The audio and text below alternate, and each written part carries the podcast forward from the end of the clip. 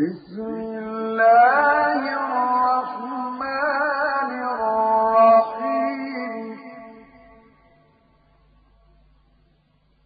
ألم تر كيف فعل ربك بأصحاب الفيل؟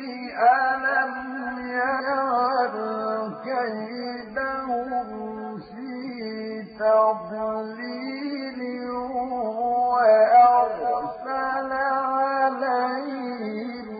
طيرا أبابيل ترميهم بحجارة من سجيل فجعلهم كعصف مأكول